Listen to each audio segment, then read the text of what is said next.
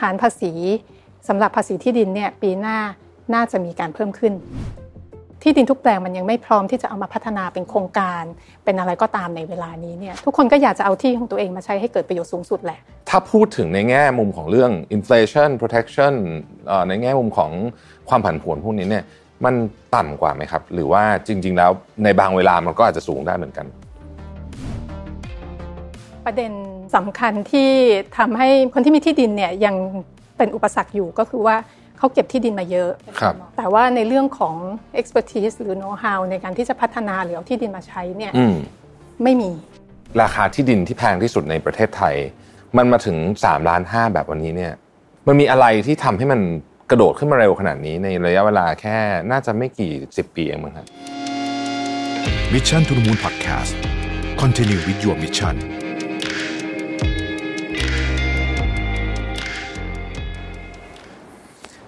วัสดีครับยินดีต้อนรับเข้าสู่ Mission to the Moon นะครับคุณอยู่กับประวิทยานุสาหะครับ จริงๆแล้วเนี่ยหนึ่งในทรัพย์สินนะครับที่มีค่ามากที่สุดอย่างหนึ่งนะที่บรรดาคนอ่างเก็บกันเนี่ยเวลาเรานึกถึงทรัพย์สินบางทีเราอาจจะนึกถึงพวกเงินทองหุ้นอะไรพวกนี้เนี่ยนะครับแต่จริงๆแล้วมีทรัพย์สินอย่างหนึ่งที่มีค่ามากๆ เราก็เป็นทรัพย์สินที่ส่งต่อผ่านกันหลาย generation ด้วยนั่นก็คือที่ดินนั่นเองนะครับอสังหาริมทรัพย์เนี่ยนะฮะซึ่งก็เป็นของที่ต้องบอกว่าคนที่มี เรียกว่าเป็น high net worth individual เนี่ยนะฮะก็จะมี portfolio ที่จะต้องมีที่ดินอยู่นั้นด้วยค่อนข้างแน่นอนนะครับ ที่ดินเนี่ยเป็นของที่มีโอกาสมีความเป็นไปได้ค่อนข้างสูงนะครับแต่ในขณะเดียวกันก็มีความเฉพาะเจาะจงมาก ๆเลยนะฮะไม่ว่าจะอยู่ในเมืองอยู่นอกเมือง หรือแม้แต่กระทั่งอยู่ในประเทศไหนก็ตามนะครับ ที่ดินสามารถถูกพัฒนาได้นะครับแต่ไม่ใช่ทุกที่ดินสามารถถูกพัฒนาได้ทุกเวลานะฮะแล้วก็มันมี concept ที่ ค่อนข้างที่จะน่าสนใจมากๆ เพราะว่าที่ดินแต่ละผืนเนี่ยนะฮะมันก็ไม่เหมือนกันเลย คือมัน unique มากๆ มัน unique มากๆ อสังหาริมทรัพย์เองก็ถือว่าเป็นสินทรัพย์ที่ unique มากเช่นเดียวกันนะครับ มีวิธีการจัดการที่แตกต่างจากการจัดการสินทรัพย์ชนิดอื่นนะครับ ในปัจจุบันในการบริหารที่ดินก็ซับซ้อนมากขึ้นไปอีกนะฮะ ในประเด็นที่สำคัญก็น่าจะเป็นเรื่องของภาษีที่ดิน ซึ่งเราได้ยินกันมาหลายปีแล้วแหละนะครับ ผมเชื่อว่า หลายท่านก็ได้ยินกันมา ก็มีการงดลดอะไรให้กันพอสมควรมาสองสามปีนะครับ แต่ว่าตอนนี้เนี่ยมาตรการต่างๆเหล่านั้นเนี่ยก็จะถูกค่อยๆเอาออกไปนะครับเพราะฉะนั้นเนี่ยการเตรียมการเรื่องที่ดินเนี่ยก็สำคัญมากนะครับ เรื่องภาษีก็เป็นมุมหนึ่งอีกเรื่องหนึ่งก็เป็นเรื่องเกี่ยวกับเรื่องของผังเมืองนะฮะเรื่องของผังเมืองกฎหมายพัฒนาที่ดินไอ้ตรงนี้ทำอะไรได้ตรงนั้นทำอะไรไม่ได้ต่างๆนานานะครับแล้วมันมีกฎหมายยิบย่อยอีกเต็มไปหมดเลยนะฮะว่าอะไรที่ต้องทำอะไรทำไม่ได้ เพราะฉะนั้นเนี่ย การวางแผนอสังหาริมทรัพย์เนี่ยจึงเป็นเรื่องที่จำเป็นมากขึ้นเรื่อยๆนะครับการที่เราบอกว่าเรามีโฉนดอยู่อันนึงแล้วก็ทิ้งไว้แล้วก็หวังว่าเดี๋ยวมันก็คงจะขึ้นเองแล้วก็วันหนึ่งก็จะขายเนี่ยอาจจะไม่ง่ายแบบนั้นละนะฮะเพราะฉะนั้นอสังหาริมทรัพย์ก็เป็น portfolio ชนิดหนึ่งที่ต้องได้รับการดูแลจัดการและปรับเปลี่ยนตามความเหมาะสมของสถานการณ์ณตอนนั้นด้วยนะครับ วันนี้ผมก็เลยได้เรียนเชิญผู้เชี่ยวชาญนะครับที่ให้คำปรึกษาด้านอสังหาริมทรัพย์แบบองค์รวมเลยนะครับ ก็คือ ดูเป็น portfolio ว่างั้นเถอะนะครับ แล้วก็ให้การแนะนำการใช้ประโยชน์เพื่อสร้างผลตอบแทนที่ดีที่สุดนะครับ รวมถึงการลงทุนนะครับ การบริหารจัดการเรื่องภาษี การสร้างรายได้ การเอาที่ดินไปขอสินเชื่ออะไรต่างๆนะพวกนี้เนี่ยมาพูดคุยกันโดยเฉพาะเลยนะครับ ปกติเนี่ยเรื่องนี้เราไม่ค่อยได้คุยกันวันนี้จึงเป็นตอนที่น่าสนใจมากโดยเฉพาะสำหรับคนที่สนใจเกี่ยวกับเรื่องของอสังหาริมทรัพย์นะครับ วันนี้ขอต้อนรับคุณกรกฎอัฐ สกุลชัยนะครับ ท่านเป็น Senior Executive Director Chief Non-Capital Market Solution Private Banking Group ของธนาคารกสิกรไทยนะครับ ผมสวัสดีครับ สวัสดีค่ะกรกฎครับก่อนอื่นเนี่ยอาจจะต้องอยากให้คุณกรกฎปูพื้นให้พวกเราฟังนิดหนึ่งว่าเอ่อตอนนี้ทำอะไรอยู่แล้วก็เรื่องที่ที่ดินเนี่ยมันมีประเด็นหัวข้ออะไรที่น่าสนใจบ้างครับ ค่ะ ก่อนอื่นก็ต้องเท้าความก่อนนะคะว่าเอ่อทาง K-Bank Private Banking เนี่ยให้บริการกับลูกค้าที่มีสินทรัพย์สูง ซึ่งก็เป็นที่รู้กันนะคะในสังคมเราว่าเศรษฐีบ้านเราเนี่ยหรือกระทั่งในต่างประเทศเนี่ยเรื่องของที่ดินหรืออสังหาริมทรัพย์เนี่ยก็เป็นส่วนหนึ่งของทรัพย์สินที่เอ่อเป็นสัดส่วนที่สำคัญทีเดียวสำหรับเขา โดยเฉพาะในประเทศไทยเนี่ยอย่างที่เรารู้ก็มีการสะสมกันมาเรื่อยนะคะ เพื่อที่จะเป็น wealth protection เนี่ยก็จะซื้อที่ดินเก็บเอาไว้ เพื่อเพราะว่าที่ดินเนี่ยอย่างที่เรารู้ว่ามันไม่มีเอ่อการเสื่อมค่าครับตามการเวลาไม่แพ้เงินเฟ้อไม่อะไรแบบนี้ ทีนี้เนี่ย เอ่อเรื่องของที่ดินก็จะเป็นการลงทุนที่สำคัญอืมนะคะทีนี้จุดเปลี่ยนเนี่ยมันอยู่ที่เมื่อปีครับ58 ที่เริ่มมีการเก็บภาษีมรดกอืมนะคะในช่วงนั้นเนี่ยเอ่อคนที่มีที่ดินเนี่ยก็เริ่มต้องไปขุดกลุและเปิดเซฟขึ้นมาแล้วว่ามีที่ดินอะไรบ้าง แล้วจะส่งต่อให้กับลูกหลานเนี่ยยังไงนะคะเพื่อที่ว่าเอ่อเมื่อถึงเวลาที่เขาจากไปเนี่ยเอ่อที่ดินทั้งก้อนทั้งทั้งเอ่อทั้งหมดนี้เนี่ยจะต้องโดนเอ่อเก็บภาษี แล้วหลังจากนั้นอีก 2 ปีเนี่ยก็จะมีเรื่องของภาษีที่ดินตามมาอืมตอนนั้นเนี่ยก็เลยเป็นสร้างความตระหนักรู้ให้กับคนที่มีที่ดินเยอะๆเนี่ยว่าเขาจะต้องทำอะไรบางอย่างละ โดยคอนเซปต์เนี่ยทุกคนก็คิดว่าหนึ่งก็คือเขาจะต้องทำยังไงถึงจะลดภาระภาษีนะครัคะบแล้วก็ด้วยความที่อย่างที่ว่าเอาที่ดินออกมาดูแล้วเนี่ยทำให้ตัวเจ้าของเองอืมแล้วก็ลูกหลานเองที่ปกติแล้วไม่เคยรู้เลยว่าครอบครัวเนี่ยมีทรัพย์สินประเภทที่ดิน หรือว่าสังหาริมทรัพย์อะไรบ้างเนี่ยอืมได้รู้ พอรู้แล้วเนี่ยเอ่อ นอกจากจะวางแผนเพื่อที่จะเอ่อบริหารจัดการภาษีแล้วเนี่ยส่วนหนึ่งก็เห็นโอกาสว่าเอ๊ะด้วยทรัพย์สมบัติเหล่านี้ที่มีเนี่ยมันควรที่จะเอามาใช้ประโยชน์ เพื่อที่จะสร้างรายได้เพิ่มเติมได้ด้วยนะคะอืมซึ่งตรงนี้เนี่ยเอ่อประเด็นสำคัญที่ทำให้คนที่มีที่ดินเนี่ยยังเป็นอุปสรรคอยู่ก็คือว่าเขาเก็บที่ดินมาเยอะเป็นแลนด์ลอร์ดแต่ว่าในเรื่องของ expertise หรือ know how ในการที่จะพัฒนาหรือเอาที่ดินมาใช้เนี่ยอืม ไม่มีนะคะอืมส่วนมากก็คือเก็บไว้เฉยๆแหละ แล้วก็เมื่อถึงเวลาผ่านไปเนี่ยราคาที่ดินมันเพิ่มขึ้น เขาก็ realize gain ตรงนั้น แต่ในระหว่างทางเนี่ยต้องยอมรับว่าที่ดินส่วนมากในประเทศไทยที่เอ่อลูกค้าเราถือครองเนี่ยมันไม่ได้สร้างรายได้อะไรนะคะตรงนี้เราก็เลยทางทาง K-Bank Private Banking เนี่ยก็เลยสร้างทีมขึ้นมานะคะเพื่อที่จะช่วยลูกค้าบริหารจัดการในส่วนนี้เพราะว่ามันเยอะมากจริง ๆ อืมครับทีนี้ ในในในโหมดการบริหารจัดการที่ดินเนี่ยเราเราควรจะเริ่มมอง concept ของมันยังไงก่อนหมายถึงว่าเอิ่มวิธีคิดเกี่ยวกับการบริหารจัดการที่ดินเนี่ยอะไรเป็นประเด็นสำคัญครับ คนที่เก็บที่ดินหรือว่าสนใจเรื่องอสังหาน่าจะได้ยินคำนี้ location location location อืมถูกไหมคะ location นั้นที่หนึ่งเนี่ยน่าจะหมายถึงเรื่องของการเข้าถึงเป็นหลักครับนะคะแน่นอนเรารู้ว่าเรามีเอ่อที่ดินที่ติดถนนเนี่ยมันต้องมีมูลค่าสูงกว่า แล้วก็มีศักยภาพในการพัฒนามากกว่าครับ ในที่นี้ขออนุญาตพูดถึงเรื่องของศักยภาพในการพัฒนาแล้วกันนะอืคะมเพราะว่ามูลค่าเนี่ยมันก็จะเอ่อจะมากหรือน้อยมันขึ้นอยู่กับในศักยภาพในการพัฒนาตรงนี้ครับนะคะว่าเอ่อถ้าหากว่าที่ดินที่สามารถพัฒนาได้แน่นอนมันก็จะมีมูลค่าสูงนะคะ location ตัวที่สองเนี่ยก็คือ location ในแง่ของตลาดครับว่าในบริเวณนั้นเนี่ยมีความต้องการที่จะใช้เอ่อพื้นที่หรือว่า space ตรงเอ่อที่เกี่ยวข้องนั้นยังไง ยกตัวอย่างง่าย ๆ ก็เช่น เขต CBD นะคะอืมอันนี้แน่นอนว่าเป็นจะเป็นแหล่งงานแหล่งช้อปปิ้งหรืออะไรก็ตามเนี่ยแหล่งที่อยู่อาศัยเนี่ยอืมนะคะ location แบบนี้ที่อยู่ในย่านแบบนี้เนี่ยครับก็ก็จะมีมูลค่ามีคนต้องการนะคะทีนี้เนี่ยเอ่ออีกอีกอีกแบบหนึ่งก็อย่างเช่นอะสถานที่แหล่งท่องเที่ยว พัทยาภูเก็ต เชียงใหม่หรืออะไรแบบนี้เนี่ยที่ดินที่อยู่ในแหล่งพวกนี้ก็จะมีมูลค่านะคะโลเคชันตัวที่3นะคะเป็นเรื่องของกฎหมายครับนะคะ ที่เราทุกคนรู้ดีกันก็คือเอ่ออาจจะคุ้นเคย เคยได้ยินผ่านหูผ่านตาบ้างเรื่องของผังเมืองนะคะอืมก็จะเป็นตัวบอกว่าเอ่อพื้นที่ตรงนั้นเนี่ยสามารถสร้างอะไรได้ครับสร้างอะไรไม่ได้อืมสร้างได้มากน้อยแค่ไหนนะคะเอ่อแต่นอกจากผังเมืองแล้วเนี่ยมันมีประเด็นในร่างด้านกฎหมายอื่น ๆ อีก ที่คนอาจจะไม่รู้กัน เช่นว่าที่ดินที่ติดวัดติดโรงเรียนเนี่ยมันก็จะมีข้อจำกัดของมันนะอืมเอ่อติดเขตพระราชฐาน ติดเขตทหารอืมเอ่อใกล้สนามบิน อะไรต่างๆ เหล่านี้เนี่ยมันมีข้อจำกัดทางกฎหมายของมันเช่นกันครับแต่นอกจากข้อจำกัดแล้วเนี่ยในส่วนกฎหมายก็ให้คุณได้เหมือนกัน เช่นว่าเอ่ออยู่ในพื้นที่ที่รัฐส่งเสริมอย่าครังบ EEC อย่างเงี้ยเป็นอืมต้นนะคะโลเคเอ่อในด้านกฎหมายเนี่ยมันก็เลยจะส่งผลกับศักยภาพในการพัฒนาของที่ดินเช่นกันอืมนะคะอันนี้ก็เป็นเรื่องของ location location location แต่คุณก็อยากจะเติมอีกประเด็นหนึ่งเข้าไปนอกจาก3 location นี้แล้วเนี่ยก็คือเรื่องของ timing ได้ดีในทุกๆ location ตรงนี้แล้ว แต่เวลาไม่ได้เนี่ยอืมมันก็ยังพัฒนาไม่ได้อืมอย่างเช่นว่าก็อยู่ในอยู่ในกรุงเทพมีถนนมีรถไฟฟ้าครับเอ่อมีตลาดมีมีกฎหมายเนี่ยเอื้อพร้อมทุกอย่างละครับแต่เราก็ยังเห็นที่ดินเปล่าที่อะอยู่ในเขตแนวรถไฟฟ้าหรือว่าอะไรก็ตามเนี่ยที่ยังไม่พัฒนา เหตุผลก็เป็นเพราะว่าเวลามันอาจจะยังไม่ใช่ครับนะคะเช่นว่าเอ่อที่ผ่านมาเนี่ยมันมีการพัฒนาอยู่เรื่อยครับๆมันอาจจะยัง oversupply อยู่อืมมันอาจจะยังมีตลาดที่เอ่อไม่ไม่เพียงพอที่จะรองรับการพัฒนาเพิ่มเติมในตรงนั้นนะคะเพราะฉะนั้นเนี่ยเอ่อสิ่งหนึ่งที่เป็นอุปสรรคของการที่จะเอาที่ดินมาพัฒนาเนี่ยก็จะเป็นเรื่องของเวลาด้วยเช่นกันนะครัคะบตอนนี้เนี่ยหลายคนเอ่ออยากจะเอารีบเอาที่ดินออกมาพัฒนาเปลี่ยนการใช้สอยเพื่อที่จะลดภาษีอืมลดอัตราภาษีเนี่ยครับ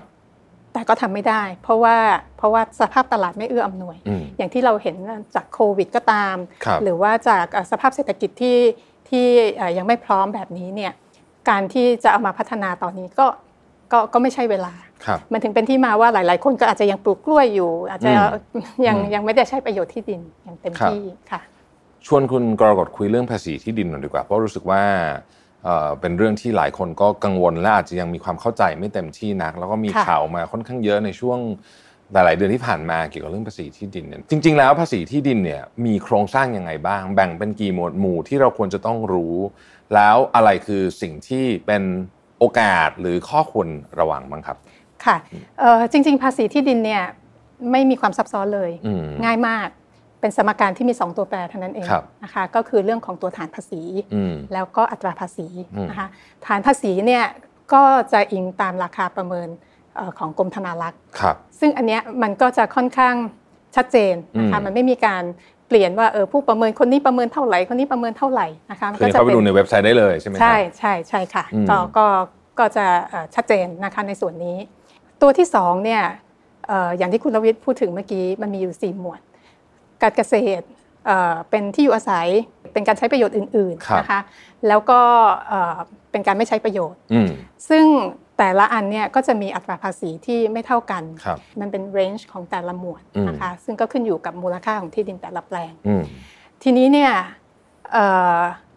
สองตัวเนี้ยมาคูณกันคือตัวฐานภาษีกับอัตราภาษี คูณกันก็จะเป็นภาระภาษีที่เอ่อที่ดินเจ้าของที่ดินแต่ละแปลงเนี่ยจะต้องจ่าย ในสองตัวแปลงนี้เนี่ยมันสามารถเปลี่ยนแปลงได้นะคะอย่างเช่นว่าตัวเรื่องของเอ่อตัวฐานภาษีเนี่ยครับราคาประเมินอย่างที่เมื่อกี้คุยกันว่ามันเป๊ะๆอยู่ตรงนั้น แต่ว่ามันไม่ได้เป๊ะตลอดไปอืมถ้าปกติแล้วราคาประเมินเนี่ยมันจะเปลี่ยนทุก ๆ 4 ปีครับนะคะราคาประเมินที่เราใช้อยู่ตอนเนี้ยมันเป็นของรอบปี 59ถึง62 ซึ่งจริงๆ มันมันควรจะมันอัปเดตครับไปตั้งนานแล้ว แต่ว่าหลังจากปี 62 เนี่ยทางภาครัฐทางกรมธนารักษ์เองยังไม่มีการอัปเดตราคาประเมินนะคะ ข่าวดีก็คือ หรือจะเป็นข่าวร้ายก็คือว่าตอนนี้เขาอัปเดตเสร็จแล้วล่ะอ่าและเตรียมที่จะประกาศใช้ในปีหน้าอืมเพราะฉะนั้นฐานภาษีสำหรับภาษีที่ดินเนี่ยปีหน้าน่าจะมีการเพิ่มขึ้นครับนะคะอันเนี้ยตัวที่หนึ่งถือว่าภาระที่ที่ต้องจ่ายภาษีเนี่ยมากขึ้นนะคะ ในส่วนของอัตราภาษี อัตราภาษีที่กำหนดในเป็นเรนจ์ในแต่ละ ประเภทการใช้ประโยชน์เนี่ยอืมอันนี้จริงๆในเอ่อพรบเนี่ยมันกำหนดเป็นบทเฉพาะการไอ้ตัวเลขที่เป็นเรนจ์ที่ว่าเนี่ยมันก็บังคับใช้แค่ปี 63-64 เท่านั้นเองครับนะคะเพราะฉะนั้นเนี่ยตัวเลขตัวนี้เราอาจจะไม่ต้องไปจำมันก็ได้ เราต้องอืมมาดูอีกทีหนึ่งว่าในณปีที่เราจะคำนวณเนี่ยครับตอนนั้นประกาศเป็นเท่าไหร่ครับซึ่งเมื่อต้นปีเนี่ยทางภาครัฐก็ก็ประกาศออกมา กุมภาพันธ์คะถ้าจำไม่ผิดนะตอนนั้นเนี่ยก็มีการประกาศว่าปีนี้ปี 65 ใช้อัตราเดิมก็คืออัตราที่ใช้ในปี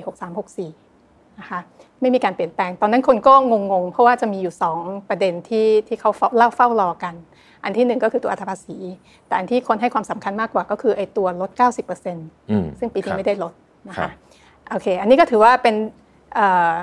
เป็นจะเป็นอาจจะเป็นเด้งที่สองนะคะที่จะทำให้อัตราเอ่อภาระภาษีในปีหน้าเนี่ยเอ่อเพิ่มสูงขึ้นนะคะเพราะว่า อัตราภาษีที่ที่ว่านี้เนี่ยมันใช้แต่ละปีปีหน้าอาจจะต้องมีการประประกาศใหม่ ถ้าจะใช้เลทเดิมก็จะต้องมีการประกาศอีกเช่นกันว่าเอ่อจะใช้เลทเดิมนะนะคะเพราะฉะนั้นตัวนี้เนี่ยก็อาจจะยังไม่นิ่งเท่าไหร่แล้วมูลค่าของที่ดินมีผลด้วยไหมครับ ในแต่ละหมวด มีค่ะ เพราะว่าเอ่อในในแต่ละแต่ละหมวดเนี่ยมันก็จะมีเป็นขั้นอีกว่าที่ดินมูลค่าเท่านี้สมมติห้าสิบล้านถึงร้อยล้านเนี่ยอัตราภาษีจะเป็นแบบหนึ่งอืม ร้อยล้านถึงพันล้านอาจจะเป็นอีกแบบหนึ่งอันนี้ครับก็ต้องเข้าเข้าไปดูในรายละเอียดอืนะมคะอ่าทีนี้อันเนี้ยเมื่อกี้พูดถึงเด้งที่สองเดี๋ยวขออนุญาตไปไปต่อเด้งที่สามครับนะคะก็คือเรื่องของที่ดินที่ไม่ใช้ประโยชน์อืมซึ่งอันเนี้ยจะมีข้อเอ่อกำหนดเพิ่มขึ้นมาว่า ถ้าหากว่า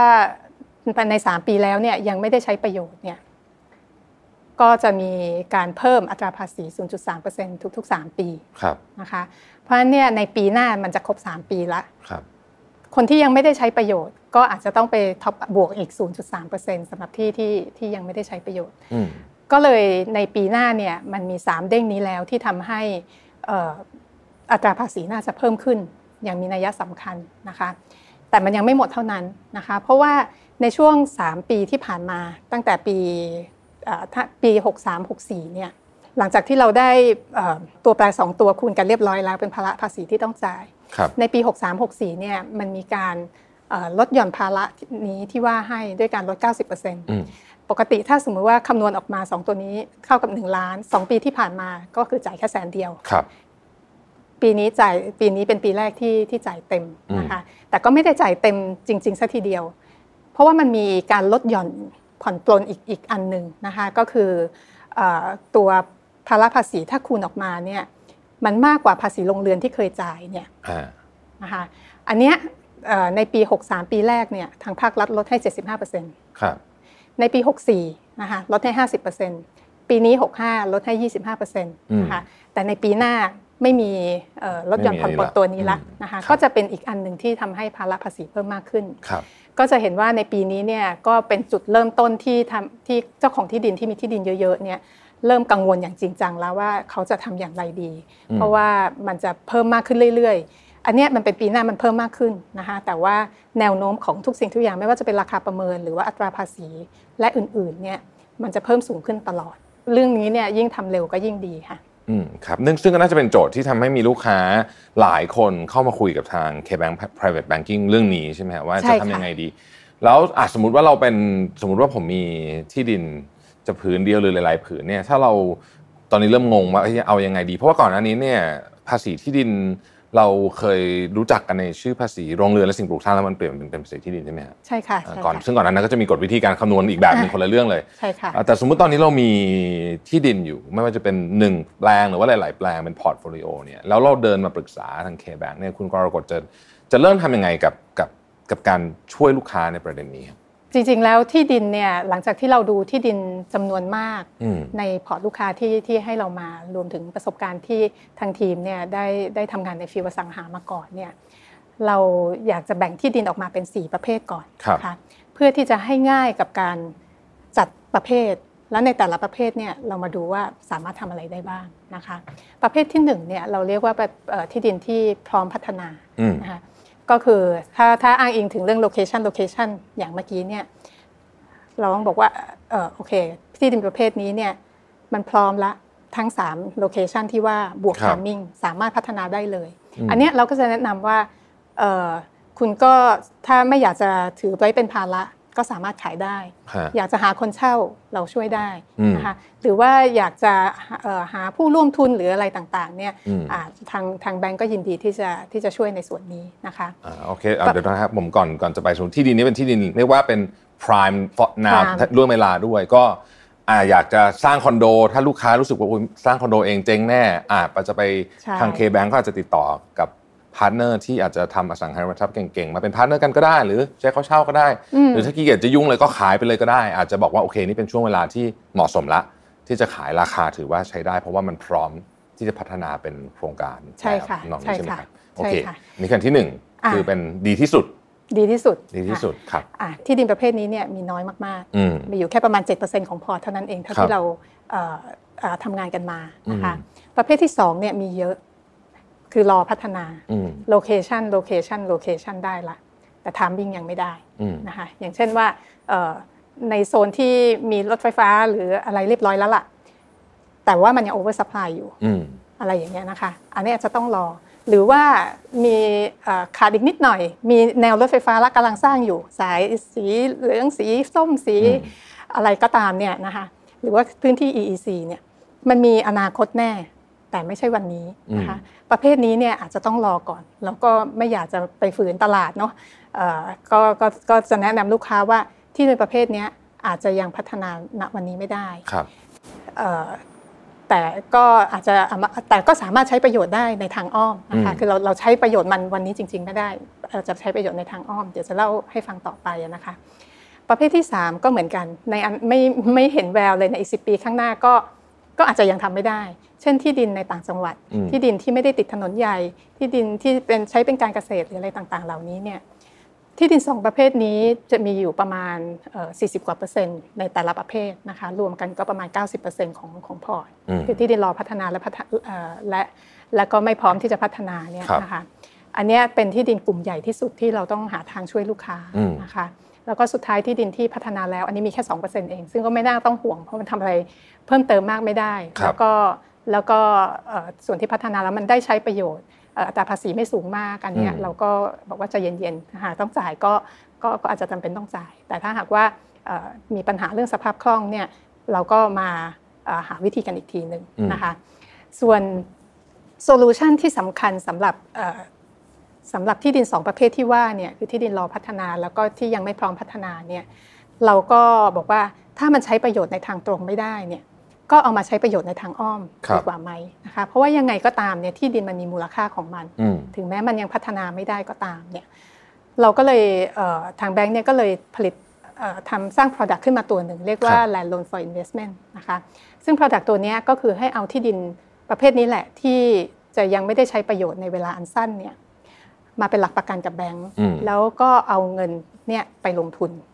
ในตลาดทุน ซึ่งจะสร้างผลตอบแทนได้สูงกว่าดอกเบี้ยที่ที่กู้ยืมแบงก์ไป ใช่ว่า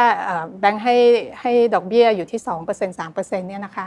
เราจะไปลงทุนได้ 4% 5% 6%หรืออาจจะ 10%อันนี้ก็ขึ้นอยู่กับว่าไปลงทุนอะไร ส่วนต่างของของผลตอบแทนลบด้วยดอกเบี้ยเนี่ยก็เป็นส่วนที่ลูกค้าเอามาเสริมสภาพคล่องในการจ่ายภาษีได้ หรือว่าเอามาใช้ประโยชน์อย่างอื่น เป็นเป็นการสะสมเวลในอีกรูปแบบหนึ่งก็ได้นะคะครับ Land Loan for Investment เนี่ยผมถามรายละเอียดนึงมันมีข้อจำกัด คือคือมันมีข้อจำกัดในตัวมันใช่ไหมว่าต้องเอาไปลงทุนเรื่องอะไรได้เท่านั้นค่ะจริงๆมันก็จะมันเป็นมันเป็น product ที่ค่อนข้าง specific นะคะเราออกแบบเอาไว้เนี่ยสำหรับเจ้าของที่ดินที่เป็น high net worth นะคะในการที่เราขออนุมัติจากทางแบงก์ชาติเนี่ยมันก็จะมีข้อจำกัดต่างๆ เหล่านี้อยู่ ก็ต้องทำความเข้าใจนิดนึงนะคะว่าปกติแล้วเรื่องของการเอาที่ดินไปจำนองกับแบงก์แล้วก็เอาเงินออกมาใช้เนี่ยเดี๋ยวนี้ทำไม่ได้ แต่เมื่อสมัยก่อนตอนปี 40 เนี่ยทำได้ทำกันเยอะเลยจนเกิดปัญหาเรื่องฟองสบู่ ตอนนี้เนี่ยเราไม่อยากให้ปัญหาแบบนั้นเกิดขึ้นมาซ้ำรอยเดิม เพราะฉะนั้นเนี่ยมันก็จะมีข้อจำกัดหลายอย่าง อันที่หนึ่งก็คือว่าเรื่องของที่ดินที่จะเอามาเป็นหลักประกันเนี่ยนะคะ เรารับที่หนึ่งร้อยล้านบาทขึ้นไป มูลค่าของที่ดินนะคะอันที่สองหลังจากที่ได้เงินลงทุนแล้วเนี่ยก็มันไม่ใช่ มันไม่ใช่สินเชื่อในประสงค์ เพราะฉะนั้นไม่ใช่ว่าจะไปทำอะไรก็ได้ ต้องเอามาลงทุนเท่านั้น โดยลงทุนผ่าน K-Bank Private Banking นะคะ แล้วก็แน่นอนว่าไม่สามารถที่จะเอาเงินกู้ตรงนี้เนี่ยไปซื้อที่ดิน หรือว่าเอาไปลงทุนในตลาดหุ้นอะไรแบบนี้นะคะ เพราะว่ามันจะสร้าง สร้างผลกระทบกับสังคมสำหรับผู้ลงทุนรายย่อยหรืออะไรต่างๆ น่าสนใจในแง่มุมนี้ เพราะว่าหลายคนก็อาจจะมีที่ที่ยังไม่รู้จะทำอะไร ใช่ค่ะ แล้วก็ตอนนี้ก็เอาไปปลูกมะนาวกับกล้วยกันหมดเลยใช่ไหมที่ดินเปล่าจริงๆในกรุงเทพนี่แทบจะไม่เห็นแล้วนะส่วนใหญ่เขาจะมีการทำอะไรพวกนี้ซึ่งซึ่งก็ก็ก็ดูแล้วยังไม่ค่อยยังไม่ค่อยเกิดประโยชน์อย่างเต็มที่สักเท่าไหร่นะครับ อีกมุมหนึ่งที่อยากจะถามตอนนี้เนื่องจากว่าเรามีผู้ว่ากรุงเทพมหานครคนใหม่เนี่ยจะคุยเรื่องที่ในกรุงเทพสักนิดหนึ่งเนี่ยนะฮะก็จริงๆท่านผู้ว่าก็มีนโยบายเยอะมากเลยนะ แล้วหลายอันก็เกี่ยวข้องกับที่ดินที่จะอยู่รอบตรงนั้นด้วยเนี่ยไม่ทราบว่ามีทางนี้มีข้อมูลอะไรที่อยากจะเล่าให้เราฟังไหมครับว่านโยบายพวกนี้เป็นยังไงบ้างจริง ๆแล้วเราเองก็ทำงานร่วมกับทางทางทีมงานท่านผู้ว่าอยู่เหมือนกันนะคะ เพราะว่าเราเองก็เข้าใจปัญหา นี้ดีในในส่วนของเจ้าของที่ดินนะคะ ทุกคนก็อยากจะเอาที่ของตัวเองมาใช้ให้เกิดประโยชน์สูงสุดแหละนะคะ ในขณะเดียวกันเนี่ยการที่เอามาทำเป็นสวนสาธารณะตามนโยบายของท่านผู้ว่าเนี่ยนะคะ คือมันมันมันได้ประโยชน์กับสังคมด้วย อย่างที่เมื่อกี้เราคุยกันเนี่ยที่ดินทุกแปลงมันยังไม่พร้อมที่จะเอามาพัฒนาเป็นโครงการ เป็นอะไรก็ตามในเวลานี้เนี่ย แต่ถ้าหากว่ามันได้เอามาใช้ประโยชน์เพื่อสังคมบ้างเนี่ย อันนี้ก็ก็ก็น่าจะดีกว่าถูกไหม ก็อันนี้เราก็ก็ทำงานร่วมกันอยู่เหมือนกันค่ะในเรื่องของเกณฑ์เรื่องเกณฑ์การรับที่ดินอะไรต่างๆ เหล่านี้ แต่ว่าตอนนี้มันอาจจะยังไม่ได้มีข้อสรุปนะคะกก็คงจะยังเล่ามากไม่ได้ แต่ว่ากุ้งคิดว่าเรื่องนี้มันจะเป็นประโยชน์กับกับทุกภาคส่วนนะคะในส่วนของเจ้าของที่ดินเองเนี่ยเราก็คิดว่าการที่ที่ดินเขาใช้เป็นประโยชน์สาธารณะเนี่ยตัวเขาเองก็ได้ประโยชน์เพราะว่าจริง ๆ แล้วเนี่ยมันอาจจะไม่ได้ต้อง ใช้ทั้งผืน กรณีสมมติเขามีที่แปลงใหญ่ๆ สมมติมีสิบไร่อย่างเงี้ยนะคะ ถ้าตัดแบ่งสักแปดไร่เป็นสวนสาธารณะ อีกสองไร่เนี่ยก็ก็สามารถที่จะเพิ่มมูลค่าได้ เพราะว่าสวนสาธารณะเนี่ยมันจะสร้างสภาพแวดล้อมที่ดีให้กับส่วนที่เหลืออะไรแบบนี้ อันนี้ก็จะเป็นส่วนหนึ่งที่จะเพิ่มมูลค่าที่ดินของเขาในระยะสั้น ส่วนในระยะยาวเนี่ยเมื่อถึงเวลาที่มันสุกที่ดินมันสุกงอมแล้ว พร้อมที่จะพัฒนาแล้วเนี่ยก็สามารถที่จะเอาไปใช้ประโยชน์ณวันนั้นได้ ในส่วนแน่นอนประชาชนคนกรุงเทพเนี่ยมีส่วนสาธารณะเพิ่มมากขึ้นเนี่ยอันนี้เป็นเรื่องดีอยู่แล้วครับในมุมมองของเจ้าของสินทรัพย์เนี่ยนะฮะผมคิดว่า private banking เนี่ยส่วนใหญ่คนที่เป็น high net worth เนี่ยก็ค่อนข้างจะคุ้นเคยกันดีอยู่แล้วล่ะแต่ว่าอาจจะไม่ได้นึกถึงมุมมองของที่ดินซะเยอะส่วนใหญ่น่าจะนึกถึง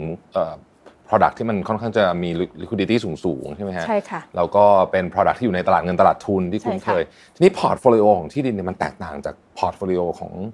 product ประเภทอื่นที่ที่ทาง K-Bank Private Banking ดูอยู่เนี่ยมันจะว่าต่างก็ต่าง จะว่าเหมือนก็มันก็พอเทียบเคียงได้ในบางประเด็นนะคะ ไอตัวที่ดินเนี่ยก็อย่างที่เรียนเมื่อสักครู่กุ้งแบ่งประเภทเป็น 4 ประเภท ทั้ง 4 ประเภทนี้มันก็จะมีเรื่องของมีมี character ที่ต่างกันทั้งในแง่ของสภาพคล่อง เรื่องของความเสี่ยงและอื่นๆนะคะเพราะว่าจริงๆแล้วที่ดินเนี่ยเราก็มองว่ามันเป็นการลงทุนแบบหนึ่งทีนี้ทุกๆการลงทุนเนี่ยก่อนที่จะลงเนี่ยทุกคนก็จะต้องมีเป้าหมายก่อนถูกไหมคะว่าเราลงเพื่ออะไรนะคะหลักๆเนี่ยกุ้งเห็นมันสามารถเทียบเคียงได้เลยนะคะ ลงทุนเพื่อ capital gain นะคะอันนี้อาจจะต้องอาจจะเป็นการเสี่ยงชนิดหนึ่งมันมีความมันมีความเสี่ยงสูง ไปลงในหุ้นโกลด์สมมตินะคะมันก็จะอาจจะโกลด์หรืออาจจะไม่โกลด์ก็ได้ มันก็มีโอกาสที่จะที่จะเจ๊งก็มี หรือจะโอกาสที่จะสร้างผลกำไรเยอะ ๆ ก็มีนะคะฉะนั้นเนี่ยถ้าสมมติว่าคนที่มีวัตถุประสงค์ในการที่จะเก็งกำไร อยากจะได้รีเทิร์นสูงๆ อันนี้ก็เขาก็อาจจะไปลงในที่ดินประเภทที่กำลังจะเติบโตใช่ไหมคะได้ข่าวว่ารัฐจะไปสร้าง ถนนตรงนั้นตรงนี้มีโครงการอะไรต่างๆเนี่ยก็ไปลงโดยที่อาจจะยังไม่มีความชัดเจนมาก ถ้าโครงการนี้ไม่เกิด มันก็มันก็มันก็อาจจะสูญเสียเงินลงทุนมันอาจจะไม่ได้เสียมันได้เป็นรูปที่แหละ แต่มันไม่มีสภาพคล่องมันอาจจะขายไม่ได้หรืออาจจะขายขาดทุนนะคะอันเนี้ยเวลาที่ลูกค้าเราอยากจะลงในตลาดทุนหมายถึงว่าในในสินทรัพย์ที่มีสภาพคล่องสูงในตลาดทุนตลาดเงินอย่างที่ว่าเนี่ย เราก็แนะนำว่าพอร์ตประเภทนี้เนี่ยให้มีไว้บ้างนะคะเเวลาที่มันขึ้นได้จริงเนี่ยเราก็จะได้ enjoy capital gain กับมัน แต่ว่าอย่าให้เป็นสัดส่วนเยอะเลย เอาแค่ 10% 20%ก็พอ ถ้าได้เราก็อ่านดีใจช่ำชื่นนะคะแต่ว่าถ้าเสียเราก็ไม่เดือดร้อนนะคะประเภทที่2เนี่ยก็คือลงทุนเพื่อที่จะได้รายได้ก็เป็นอินคัมไปอย่างเงี้ย ถ้าเป็นอสังหาเราก็จะไปลงทุนในทรัพย์สินอะไรที่มันสามารถสร้างรายได้ได้เลยนะคะอย่างเช่นเห็นชัดๆก็คืออาจสมมติไปซื้อตึกออฟฟิศอย่างเงี้ยนะคะมันเก็บค่าเช่าได้เลย หรือว่าที่ดินที่อยู่ในเมืองสามารถปล่อยเช่าได้เลยอะไรแบบนี้ อันนี้จะความเสี่ยงน้อยหน่อย แล้วก็มีมีค่าเช่าเป็นรายได้มาให้สม่ำเสมอ อันนี้ก็เหมือนกับไปซื้อหุ้นหุ้น value ที่มีปันผลปันผลมาให้เราเรื่อยๆ แบบนี้นะคะ ก็ ก็สามารถเทียบเทียงกันได้แบบนั้น ตัว capital gain สำหรับทรัพย์สินประเภทนี้ก็อาจจะมีไม่เยอะ แต่มันก็จะได้รายได้แล้วก็เราก็จะไม่ต้องไปกังวลว่ามันจะมันจะมันจะเจ๊งมันจะอะไรไหมนะคะ แล้วก็ประเภทสุดท้ายเนี่ยนะคะก็จะเป็นเรื่องของเป็นเรื่องของ wealth protection นะคะก็คือว่าซื้อเพื่อที่จะให้ส่งต่อให้ลูกหลานนะคะให้ value เนี่ย มันยังคงอยู่ไม่หายไปผ่านการเวลาไม่ไม่โดนเดินเงินเฟ้ออะไรอย่างเงี้ยนะคะเพราะว่าการที่ลงในตลาดบางคนอาจจะมองว่าการลงในตลาดหุ้นตลาดทุนเนี่ยมันมีวันที่ crash ได้ มันมีอะไรได้เนี่ยแต่ที่ดินเนี่ยถ้าซื้อเป็นอะไรที่ที่มัน establish แล้วเนี่ยมันค่อนข้างจะปลอดภัยนะคะก็อันนี้ก็จะเป็นอีกอีกมุมหนึ่งที่ที่คนในลงทุนในอสังหาเนี่ยเขามองหาน่าน่าสนใจมากเพราะว่าจริง ๆ ถ้าฟังดูแล้วเนี่ยมันก็มี character ที่ ที่แตกต่างแล้วก็เหมือนกับกับกับสินทรัพย์ประเภทอื่นอยู่เหมือนกัน ที่ชวนชวนชวนคุยต่อครับว่าตอนนี้คุณกรกฎเห็น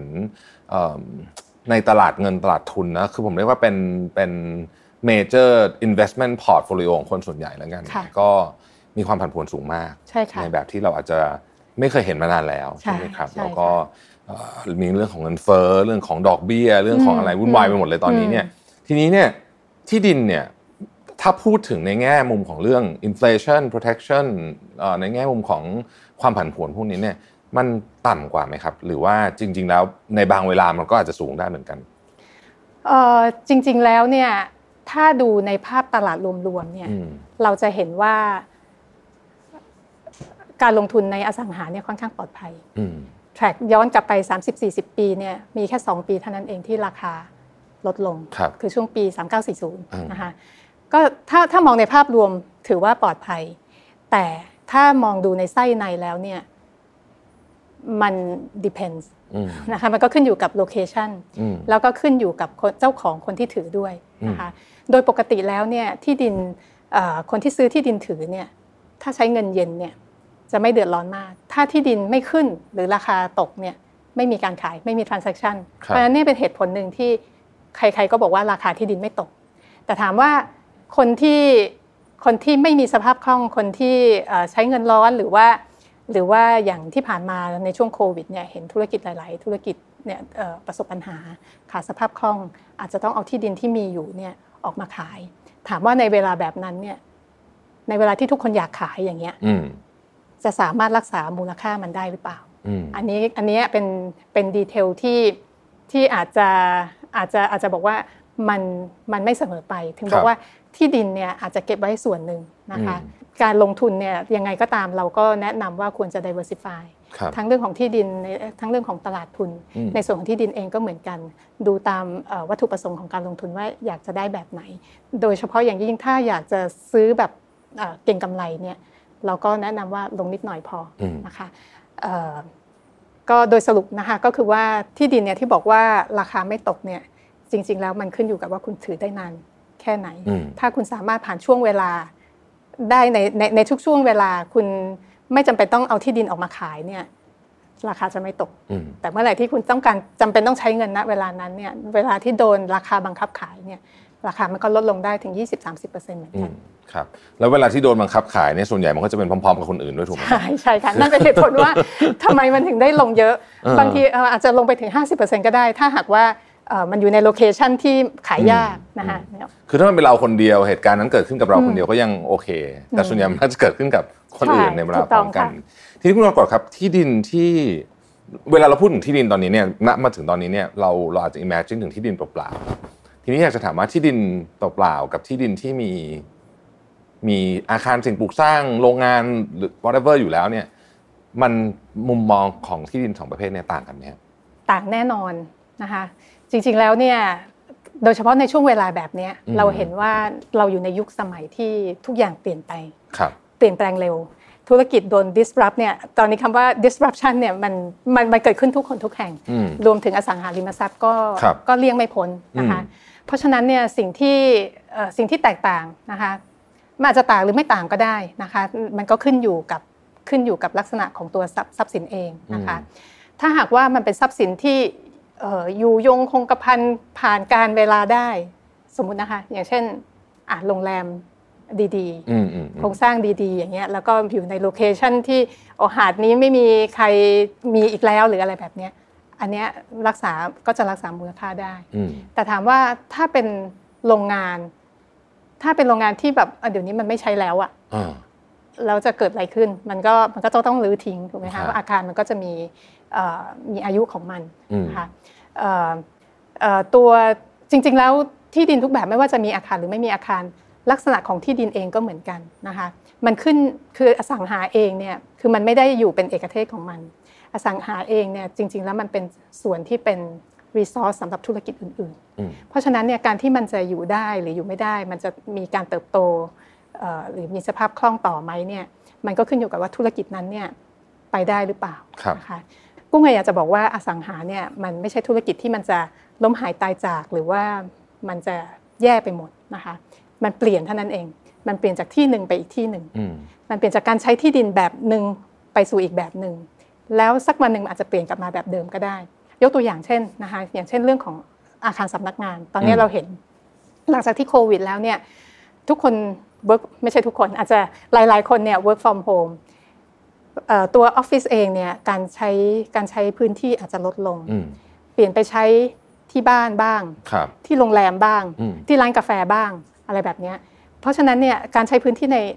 ตึกสำนักงานมันก็จะย้ายไปสู่อสังหาริมทรัพย์รูปแบบอือื่มนสิ่งที่ตามมาจากเดิมเนี่ยคนทำงานที่ออฟฟิศก็ไปซื้อคอนโดเล็ก ๆ อยู่ในเมืองอืมถูกไหมคะห้องเล็ก ๆ ทีนี้พอต้อง work from home กันพ่อแม่ลูกอย่างเงี้ยอืมเรียกว่าลูกก็ต้องเรียนที่บ้านเนี่ย มันชักไม่ work ละอยู่ด้วยกันเยอะๆ แล้วก็การที่อยู่ในเมืองเนี่ยมันไม่ใช่เรื่องจำเป็นอีกต่อไปอืมอะอย่างนั้นย้ายไปอยู่นอกเมืองชานเมืองดีกว่าอ่า ไปซื้อบ้านเดี่ยว มีห้องกันคนละห้องต่างคนต่างทำงานต่างคนต่างอยู่แบบเนี้ยอันนี้ก็ก็เป็นส่วนที่ทำให้ในช่วงสองปีที่ผ่านมาเนี่ยบ้านเดี่ยวขายดีมากครับในในส่วนชานเมืองนะคะอืมมันก็เนี่ยค่ะ ถ้าสนใจจะลงทุนในนะในอสังหาริมทรัพย์ มันก็ต้องตามข่าวตามตามเอ่ออมเรื่องของไลฟ์สไตล์พวกนี้เหมือนกัน ซึ่งมันมีการปรับเปลี่ยนตลอดเวลาครับตอนนี้โควิดเริ่มสถานการณ์ดีขึ้นแล้ว คนก็ย้ายกลับมาทำงานออฟฟิศแล้วใช่นะคะบางส่วนนะคะเอ่ออันหนึงที่อยากเล่าให้ฟังเหมือนกันมันก็ใกล้ใกล้อาจจะใกล้ตัวหรือไกลตัว เรื่องของ work from home เนี่ยมันก็ไม่ใช่กระทบแค่เรื่องของเอ่อเราชาวออฟฟิศที่เอ่อย้ายไปย้ายมาแค่นี้อ่านนะคะในประเทศอื่นๆเนี่ย เขาก็มีมีประเด็นแบบนี้เหมือนกันอืมอย่างสมมติว่าอย่างสิงคโปร์เนี่ยมันเอ่อด้วยที่ทางเขาก็แพงที่เล็กๆ อยู่เล็กๆบนเกาะที่แสนน่าเบื่อเนี่ยในเมื่อเขา work from home ได้เนี่ยเขาก็ไม่จำเป็นต้องทำงานในสิงคโปร์แล้วอ่าเขามาทำงานที่ภูเก็ตก็ได้อ่าอะไรอย่างเงี้ยมันก็มันมันโอกาสมันมีอยู่อืมเสมออยู่ที่ว่าเอ่อคนจะเห็นหรือเปล่า ซึ่งมันก็จะเหมือนกับธุรกิจอื่นอืมๆนะคะครับน่าสนใจมาก คนยุคใหม่เนี่ยก็นิยมลงทุนในการที่จะซื้อคอนโด ปล่อยเช่าอะไรต่างๆนะพวกนี้พอสมควรเนี่ยนะครับคุณกรกฎครับกรุงเทพก็เป็นหนึ่งในมหานครใหญ่ของเอเชียเนาะเทียบกับมหานครอื่นในเอเชียด้วยกันเนี่ยกรุงเทพเนี่ยถือว่าอสังหาริมทรัพย์เนี่ยในเชิงของคอนโดออฟฟิศอะไรพวกนี้เนี่ยเทียบกับที่อื่นที่เรามีข้อมูลเนี่ยเเราแพงกว่าถูกกว่ายังไงเรา develop มากกว่าน้อยกว่า ยังไงพอเล่าให้ฟังได้บ้างไหมครับถ้าพูดถึงราคาเนี่ยเราถูกกว่าน่าสนใจกว่าอืมจริง ๆ แล้วมันเป็นตลาดที่ที่หลายคนให้ความสนใจมากครับนะคะโดยเฉพาะในช่วงหลังๆ หลังจากเอ่อช่วงนี้เราดูข่าวเนี่ยก็จะเห็นแรงกิ้งหลายอย่างว่ากรุงเทพเป็นส่วนเป็นเมืองที่คนอยากมาอยู่ คนอยากมาเที่ยวเอ่อคนอยากจะมาวิสิตมากที่สุดหลังโควิด หรืออะไรแบบนี้เนี่ยนะคะกรุงเทพมีเสน่ห์ของมันนะคะ เทียบกับเมืองใหญ่ ๆ อย่างสิงคโปร์อย่างฮ่องกงเนี่ยต่างคนต่างมีปัญหาของตัวเอง กรุงเทพก็มีแต่ว่าเราเองก็ก็คิดว่าเราก็ยังมีมีมีเสน่ห์ของเรานะคะเอ่อแต่ไม่สามารถฟันธงได้หรอกนะว่ามันจะน่าอยู่หรือไม่อยู่ไม่ไม่น่าอยู่หรืออมคนจะอยากมาหรือไม่อยากมา เพราะว่ามันขึ้นอยู่กับปัจจัยหลายอย่างมาก หลักๆเนี่ย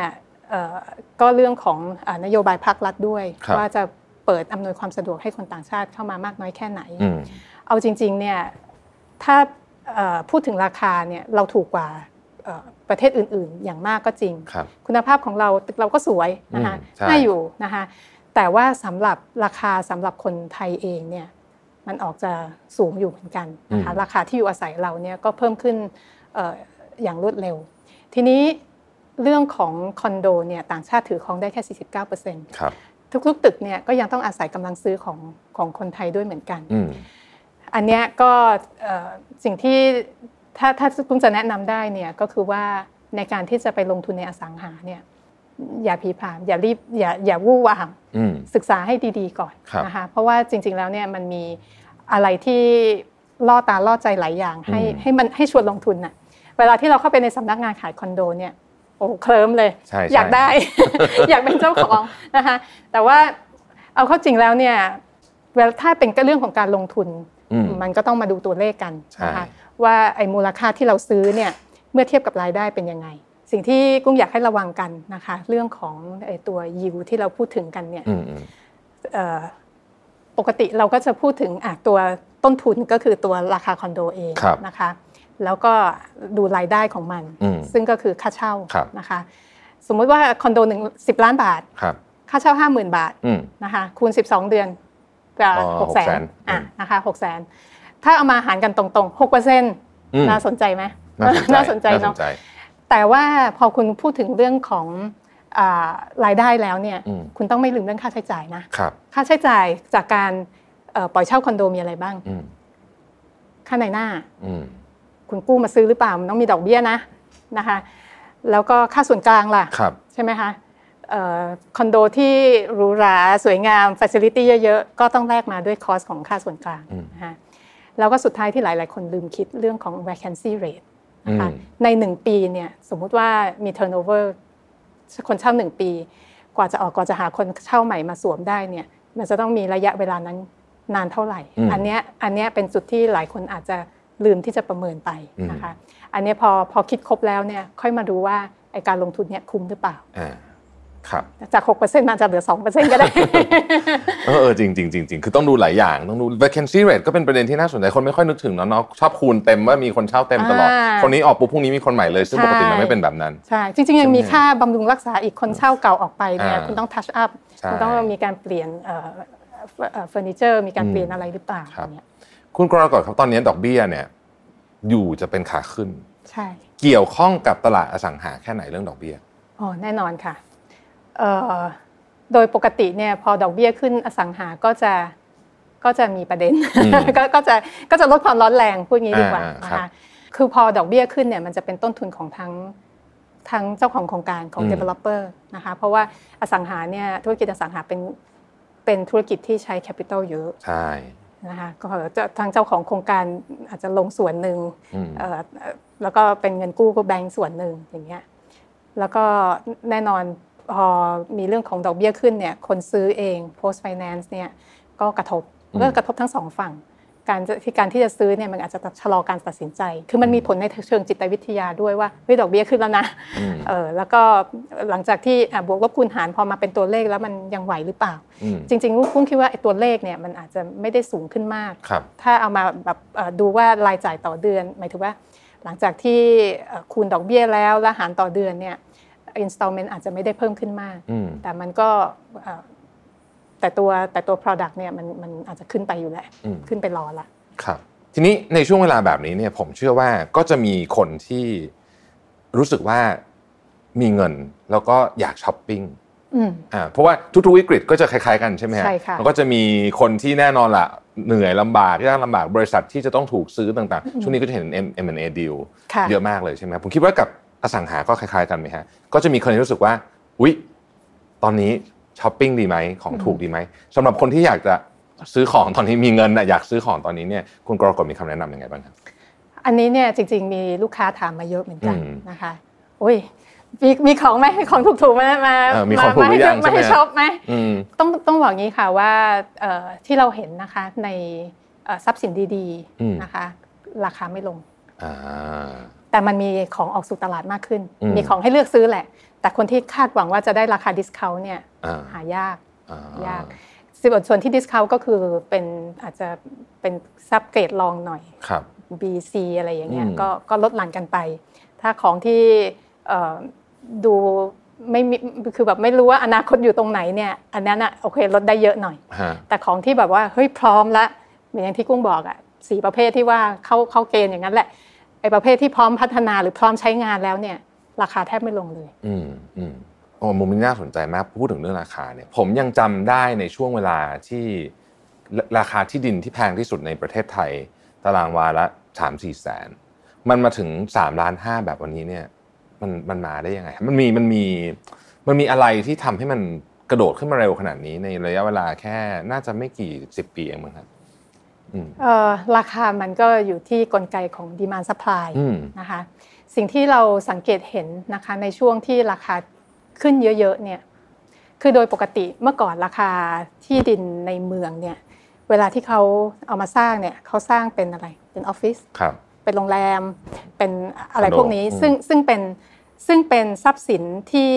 generate รายได้อืมกินระยะยาวอืมถูกไหมคะแต่ถามว่าไอ้ไอ้กินระยะยาวเนี่ย พอคิดเป็น present value เวลาที่คนจะประเมินและซื้อที่ดินเนี่ย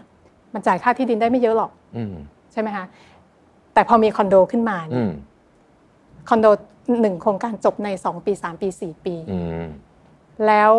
สามารถ mark up ได้เยอะอย่างเงี้ยคอนโดเนี่ยเป็นธุรกิจอสังหาที่สามารถ generate รายได้เอ่อกำไรได้เยอะ เพราะฉะนั้นเขาสามารถที่จะจ่าย ค่าที่ได้เยอะอืมเพราะฉะนั้นค่าที่ที่แพงขึ้นในยุคสมัยเนี้ยมันเกิดขึ้นจากการเติบโตของคอนโดอ่านะคะครับอ๋อโอเคเข้าใจแล้วก็คือ เพราะว่าธุรกิจคอนโดเนี่ยมันเอิ่มเรียกว่าคืนทุนเร็วใช่แล้วก็ mark up ได้สูงด้วยทำไมถึงเป็นอย่างนั้นล่ะครับทำไมทำไมธุรกิจคอนโดถึงไม่เหมือนธุรกิจอสังหาประเภทอื่นที่อยู่ในเมืองประเภทอื่นเนี่ยอย่างที่กุ้งบอก รายได้มาเป็นค่าเช่าอืมใช่ไหมคะก็ค่อยๆเก็บเล็กผสมน้อยเอ่อมีค่า operating มีอะไรก็ก็ว่าไปสุดท้ายก็ discount ออกมาได้ได้เป็นอ่าอ่าผลกำไรที่เจ้าของเอ่อพอใจนะคะคอนโดเนี่ยมันเกิดขึ้นส่วนตัวจากจากจากที่เฝ้าสังเกตเนี่ยนะคะก็คือว่าอย่างสมมติคอนโดขึ้นมาตอนแรกๆเนี่ยมันก็มีจำนวนน้อยสปายมีน้อยใช่ไหมครัคะบคนอยากได้เยอะ ราคามันก็ปั่นขึ้นไปเรื่อยๆอืมขึ้นไปเรื่อยๆเปลี่ยนมือก็ขึ้นเปลี่ยนมือก็ขึ้น คนยิ่งซื้อโอ้โหคนคนที่เข้าตลาดคอนโดช่วงแรก ๆเนี่ยกำไรมหาศาลในยุคที่แบบมีซื้อใบจองอะไรอะไรอืมช่วงนั้น supply มีน้อยครับนะคะ demand มีเยอะ มันก็ up ราคาขึ้นไป พอ supply มันพอตลาดมันไม่สมดุลแบบนี้ developer ก็เห็นโอกาสอะก็เข้ามาสร้างเพิ่มสร้างเพิ่ม ก็ bid ราคาที่ดินเพิ่มขึ้นไปเรื่อยๆอืมแล้วก็เอ่อจนกระทั่งตลาดมันสู่สมดุลของมันแหละนะคะ ก็ก็มันเป็นเป็นไปตามกลไกตลาดแหละค่ะครับอืมอืม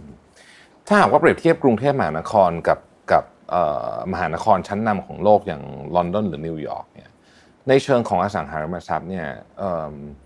คุณกรกฎคิดว่าเราจะเราจะไป way นั้นเรามันจะเมืองเราจะถูกพัฒนาไป way นั้นไหมหรือเราก็จะมี Bangkok way ของเราแบบแบบนี้แหละแล้วก็อืมจะเป็นยังไงเนี่ยคือกุ้งว่าอืมอสังหาริมทรัพย์เนี่ยในทุกๆที่อืมไม่เหมือนกันเลยอืมโอ้มันมันมันแตกต่างด้วย ด้วยข้อกำหนดกฎหมายฮะเรื่องของภาษีอืมเอ่อเรื่องของแมกเนตในพื้นที่ว่ามีอะไร อย่างอังกฤษอย่างลอนดอนเนี้ยคนเขาซื้อเพราะว่าอะไร เพราะเขาส่งลูกไปเรียนหรือไปเรียนอืมเขาเอ่อไปทำงานเป็นเป็น world destination ฮะอะไรต่างๆ เหล่านี้นะคะ อย่างกรุงเทพเราเราเรามีอะไร ถ้าเราเปิด Airbnb คือเราเป็นเมืองท่องเที่ยว ถ้าเราเปิด Airbnb ได้ อันนั้นน่ะอาจจะอาจจะอาจจะเป็นอีก way หนึ่งของเราอะไรอย่างเงี้ยนะคะ เพราะว่าในแต่ละที่อสังหาเนี่ยมันมี character ของมันไม่เหมือนกัน อย่าว่าแต่แต่ละประเทศเลยแต่ละเมืองก็ยังไม่เหมือนกันเลยนะคะก็ก็เราต้องหาหาจุดขายเราให้เจอแหละ แล้วก็หาทางไปใน way ของเราเองอะอืมการที่จะไปเทียบกับคนอื่นเนี่ยก็ยากอย่างเอ่อถ้าพูดถึงแค่แค่ภาษีอย่างเดียวเนี่ย อังกฤษภาษีมรดกเนี่ย40เปอร์เซ็นต์ในต่างประเทศเนี่ยเราจะเห็นว่า เอ่อเศรษฐีเราเนี่ยถือที่ดินเยอะใช่ไหมครัคะบเศรษฐีเมืองนอกเนี่ยเขาถืออสังหาริมทรัพย์เหมือนกัน แต่เขาไม่ได้ถือเป็นที่ดินนะฮะเขาถือเป็นตึกครับเป็นโรงแรมเป็นอ่าสำนักงานเป็นอะไรแบบนี้นะคะเอ่อเพราะว่าอะไร เพราะว่าเขาอาจจะไม่มีเอ่อที่ดินที่เป็นฟรีโฮเยอะเหมือนเราอืมเขาไม่ได้มีมีความง่ายที่จะถือครองแบบเนี้ยนะคะของเราเนี่ยภาษีที่ดินแบบ 0.3%อะไรแบบนี้เนี่ย ก็ก็ก็ก็ร้องละใช่ของคนอื่นแก็เนี่ยเครียดกันแย่แล้วคนอื่นเนี่ยเขาเขาอาจจะไปไกลกว่านั้นเยอะอืมเอ่อแล้วก็เป็นเหตุผลอาจจะเป็นเหตุอีกเหตุผลหนึ่งนะคะที่ทำให้เขาเอ่อไม่ถือครองอสังหาในในรูปแบบที่เหมือนเรา ในต่างประเทศเนี่ยเขาถือกันประมาณ 17-20%ของ portfolio หมายถึงตัวอสังหาเทียบกับเอ่อทรัพย์สินหมดเอ่อสุทธิทั้งหมดเนี่ยนะคะประมาณเอ่อ15-20%ของเราเนี่ย บางคนเกิน 50%ด้วยซ้อืมำทรัพย์สินส่วนใหญ่อาจจะอยู่ในรูปของที่ดินรูปของครับอสังหาริมทรัพย์นั้นบริบทพวกเนี้ยกุ้งว่าอสังหาริมทรัพย์เนี่ยมันขึ้นอยู่กับพื้นที่เนี่ยเยอะมากครับอันสุดท้ายครับคุณกุ้งผมเชื่อว่าเรามีคนจำนวนมากเลยที่ไม่ได้หยิบโฉนดตาคุดเนี่ยออกมาดูเป็นสิบปีแล้วอะไรเงี้ยนะฮะอาจจำรหัสเซฟได้เปล่าก็ไม่แน่ใจมานานมากแล้วก็คือแบบว่าก็คือทิ้งมาอยู่ไหนก็ไม่รู้อะไรอย่างเงี้ยเชื่อว่ามีอยู่จำนวนมาก วันนี้ คงจะปล่อยแบบนั้นไม่ได้แล้วเพราะว่าเรื่องภาษีที่ดินเป็นเรื่องที่ซีเรียสมาก ๆ เลยทีเดียว ใช่ไหมครับ อยากให้ชวนมาคุยกับ K K Bank Private Banking เนี่ยคุณคุณกรกฎคุณกุ้งอยากจะชวนคนเหล่านี้ที่เนี่ยโหมีที่ดินเต็มเลย แต่ว่าวันนี้ไม่รู้จะทำไงดีจะเริ่มต้นยังไงดี เรามาคุยกันเนี่ยเราจะได้อะไรบ้างครับ หลักๆเนี่ยเราเราเราเราเริ่มการบริหารจัดการเนี่ยเราต้องรู้ก่อนว่าเรามีอะไรอืมนะคะเริ่มเริ่มแรกเนี่ยเรา recommend ให้เอาที่ดินมารวบรวมกันก่อน ดูว่าคุณมีอะไรบ้าง คือจริง ๆ เนี่ยไม่ไม่แปลกใจเลยในในคำถามของคุณลวิทย์เนี่ย เราเจออย่างนั้นจริงๆอืมแต่บางทีอาจจะแบบอะคุณพ่อพอรู้ว่าเคยซื้อที่ไหนมาบ้าง บางที่อาจจะลืมไปบ้างแล้ว แต่รุ่นลูกเนี่ยไม่รู้จริงๆ no idea ที่นี่มันคืออะไร เห็นในโฉนดก็ดูไม่รู้เรื่องแต่ว่าเคยไปดูที่จริงไหมเนี่ยเออเลิกเลิกพูดเลยนะคะกุ้งว่าเนี่ยแหละเราต้องมา categorize เอ่อเป็น เบื้องต้นกุ้งแนะนำเนี่ยจัดมีอยู่สี่ตะกร้าใส่ไปอะที่ดินแปลงนี้พร้อมพัฒนาไม่พร้อมพัฒนาแล้วก็แล้วก็อ่าเอามาว่ากันว่าอืมในแต่ละในแต่ละปึกเนี่ยแต่ละตะกร้าเนี่ยสามารถที่จะเอาไปทำอะไรได้บ้างครับเราเองยินดีนะคะเราเองให้บริการลูกค้า KBank Private Banking เนี่ยคนที่มาหาเราเนี่ยเราจะช่วยทำเป็น report ของของตัวทรัพย์สินเลยนะคะว่าทรัพย์สินคุณเนี่ยมีอะไรบ้าง แล้วภาระภาษีที่จะต้องจ่ายในแต่ละปีเนี่ย จะเป็นเท่าไหร่ครับเพราะว่าในเรื่องของการเงินเนี่ยคุณจะต้องเตรียมอืมเตรียมเอ่อสภาพคล่องตรงส่วนนี้ไว้ด้วยนะ อย่างและอย่างที่กุ้งบอกว่าในแต่ละปีเนี่ยมันจ่ายไม่เท่ากัน และในปีต่อๆไปเนี่ยมันจะเพิ่มขึ้นเรื่อยๆเพราะงั้นเป็นเรื่องจำเป็นในทางการเงินที่คุณก็จะต้องเตรียมเอ่อเตรียมเงินเตรียมเตรียมหาเงินด้วยที่จะอืมเอามาจ่ายไอ้ภาระตรงนี้ครับถ้ามีคือพอเรารู้ตรงนั้นแล้วเนี่ยเราก็จะได้วางแผนถูกว่าเฮ้ยถ้ามันเยอะขนาดเนี้ย เราจะตัดขายบางส่วนไหมเพื่อที่จะลดภาระมัน เรามีแปลงไหนที่เราสามารถเอามาใช้ประโยชน์ได้ไหมแปลงไหนภาษีเยอะๆแล้วเราสามารถที่จะลดภาษีมันยังไงอืมอะไรต่างๆ เหล่านี้ ซึ่งครับซึ่งมันไม่มีสูตรสำเร็จมันก็คงจะต้องมาดูกันเป็นเป็นราย portfolio เป็นรายแปลงกันต่อไปก็เพราะฉะนั้นมีที่ก็มาคุยกันได้เลยมานะค่ะมานั่งคุยกันก่อนว่าจะทำยังไง แล้วเดี๋ยวเราค่อยดูในรายละเอียด detail ต่อไปใช่ไหมครับใช่เรามีค่ะ minimum ไหมครับว่ามูลค่าของ portfolio ของเฉพาะที่ดินเนี่ยต้องเป็นเท่าไหร่ถึงจะ มาสามารถคุยกับทาง KBank ได้เอ่อคืออันเนี้ยเป็นบริการที่เป็น privilege ของของ KBank Private Banking นะคะอืมอืมถ้าหากว่าเป็นลูกค้าเราแล้วเนี่ยทุกคนสามารถใช้บริการได้ โดยที่ไม่ได้มีการจำกัดตัว minimum ของว่าจะต้องมีพอร์ตที่ดินกี่ร้อยกี่พันล้านอันนี้ไม่มีไม่มีกำหนดค่ะอ่าโอเค เป็นเป็น extra ที่เพิ่มขึ้นมาอยู่แล้วใช่ค่ะใช่ค่ะได้ครับก็ในรายละเอียดเนี่ยเดี๋ยวเราจะเอ่อแปะ detail ไว้ให้ใน description ของอันนี้นะครับสุดท้ายคุณกุ้งอยากให้ปิดท้ายด้วยอย่างนี้ดีกว่าว่าเอิ่มอสังหาริมทรัพย์มอง looking forward ไปข้างหน้าเนี่ยฮะเอ่อมีอะไรที่เป็นโอกาส และมีอะไรที่เป็นความเสี่ยงบ้างต่อจากนี้ไปค่ะ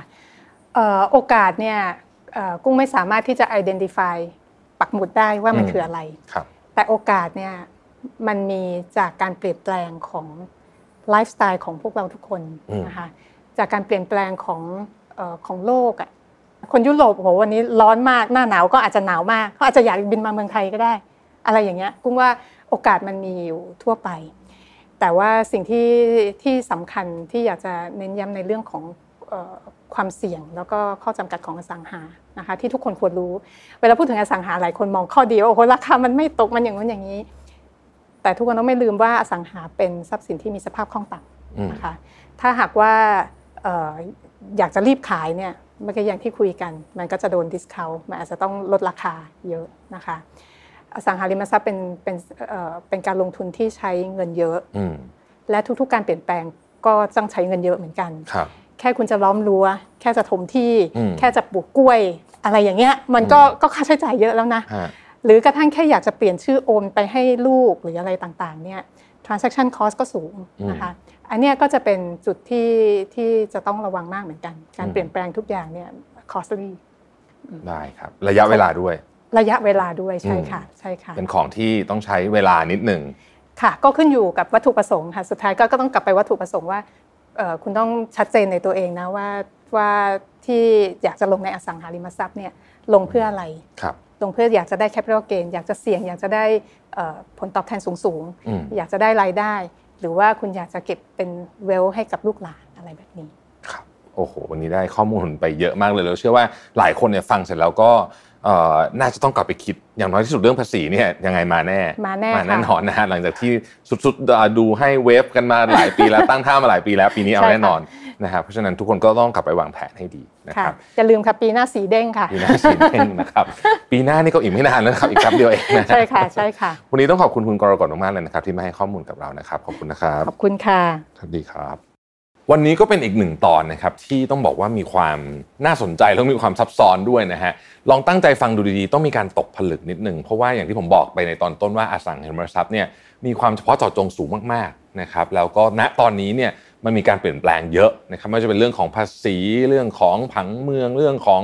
กฎหมายอะไรต่างๆ พวกนี้เนี่ยซึ่งมีเรื่องมีรายละเอียดเยอะมากๆนะฮะวันนี้เราก็คุยกันไปส่วนหนึ่งพอสมควรแล้ว แต่ว่าถ้าเกิดว่าอยากได้ข้อมูลเพิ่มเติมเนี่ยนะครับ ก็สามารถเข้าไปหาข้อมูลเพิ่มเติมในเว็บไซต์ที่เราได้แปะลิงก์ไว้ให้นะครับจริงๆ เรื่องทุกอย่างเมื่อมันอาจจะฟังดูซับซ้อนในตอนแรก แต่ถ้าเราเข้าใจมันแล้วเนี่ยนะครับก็มันก็ความซับซ้อนมันก็จะน้อยลงนะครับวันนี้ต้องขอบคุณอีกครั้งหนึ่งนะครับ คุณกรกฎอัธสกุลชัยนะครับท่านเป็น Senior Executive Director Chief Non Capital Markets Solution Private Banking Group ของธนาคารกสิกรไทยนะครับที่ให้เกียรติสละเวลามาพูดคุยกับเราในวันนี้นะครับแล้ววันนี้มีความรู้ดีๆ มากมายเลยทีเดียวนะครับ วันนี้ใครมี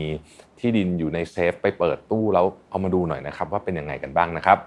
ขอบคุณที่ติดตาม Mission to the Moon นะครับเราพบกันใหม่ในพิโซดต่อไปครับ สวัสดีครับ Mission to the Moon Podcast Continue with your mission